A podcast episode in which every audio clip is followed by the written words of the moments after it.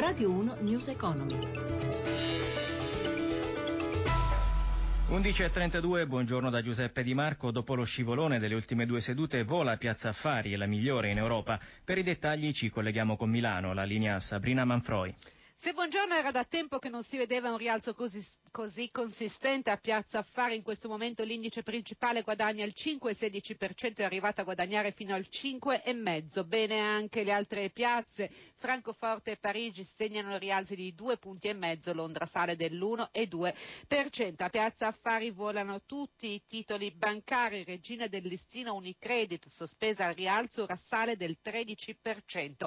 Intesa San Paolo guadagna l'11%, Banco Popolare il 12%, Monte dei Paschi più 7,6%. In evidenza anche altri comparti, Exor sale dell'11%, Poste Italiane più 9,8%, Fiat FCA più 7%. È in calo solo Saipem che perde un punto percentuale.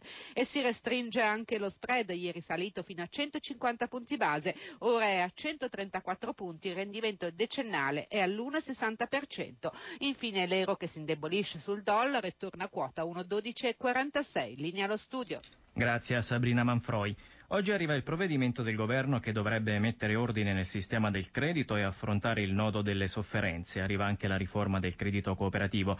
Americo Mancini ha chiesto all'economista Donato Masciandaro se basterà placare l'instabilità sui mercati mercati eh, scommettono, c'è tantissima liquidità, purtroppo per fortuna questa liquidità ogni giorno deve essere investita schiacciando dei bottoni, quindi il lotto volante nasce dal combinato disposto di tanta liquidità e incertezza. La liquidità però è il risultato della politica della BCE da una parte e della Fed dall'altra. Sembra che non abbiano funzionato o meglio che siano servite solo per la finanza.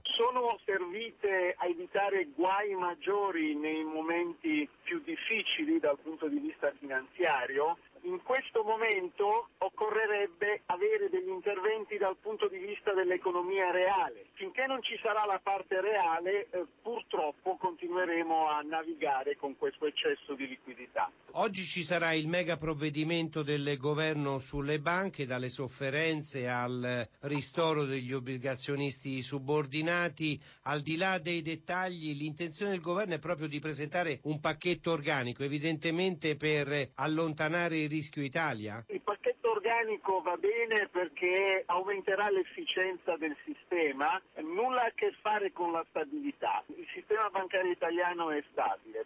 La ripresa stenta a decollare dopo novembre con qualche timido segnale di ripresa a dicembre, secondo l'ufficio studi di Confcommercio alcuni indici sono peggiorati. Sentiamo Amalia Carosi. Secondo i dati di Confcommercio a dicembre 2015 l'indice del disagio sociale è aumentato da 19 a 19,2 punti. Mariano Bella, direttore del centro studi di Confcommercio, quali fasce di popolazione hanno risentito maggiormente di questo impoverimento? Le famiglie che hanno un capofamiglia disoccupato o un capofamiglia che fa parte dell'area dello scoraggiamento. L'indice macroeconomico di disagio sociale è comunque decrescente dalla metà del 2015 che testimonia il fatto che c'è un po' di ripresa ripresa, ma è una ripresa molto difficile. Diminuisce il numero di disoccupati di circa un punto percentuale rispetto a dicembre 2014, ma allo stesso tempo diminuisce di 21.000 unità il numero di occupati tra novembre e dicembre 2015. Cosa significa? Eh, il problema della ripresa debole, cioè di questi stop and go, per cui abbiamo oscillazioni sull'occupazione e anche sul nostro indicatore dei consumi. L'unica cosa solida è questa crescita della fiducia delle famiglie. Quali sono le previsioni? Previsioni per il 2016? Rimane ancora possibile l'obiettivo del governo di raggiungere una crescita più forte nel 2016, però sarebbe necessario fare molto di più se vogliamo disinnescare le clausole di salvaguardia, cioè l'aumento di imposte. Ed è tutto, News Economy a cura di Roberto Pippan ritorna dopo il GR delle 17.30 per riascoltare questa puntata www.newseconomy.rai.it.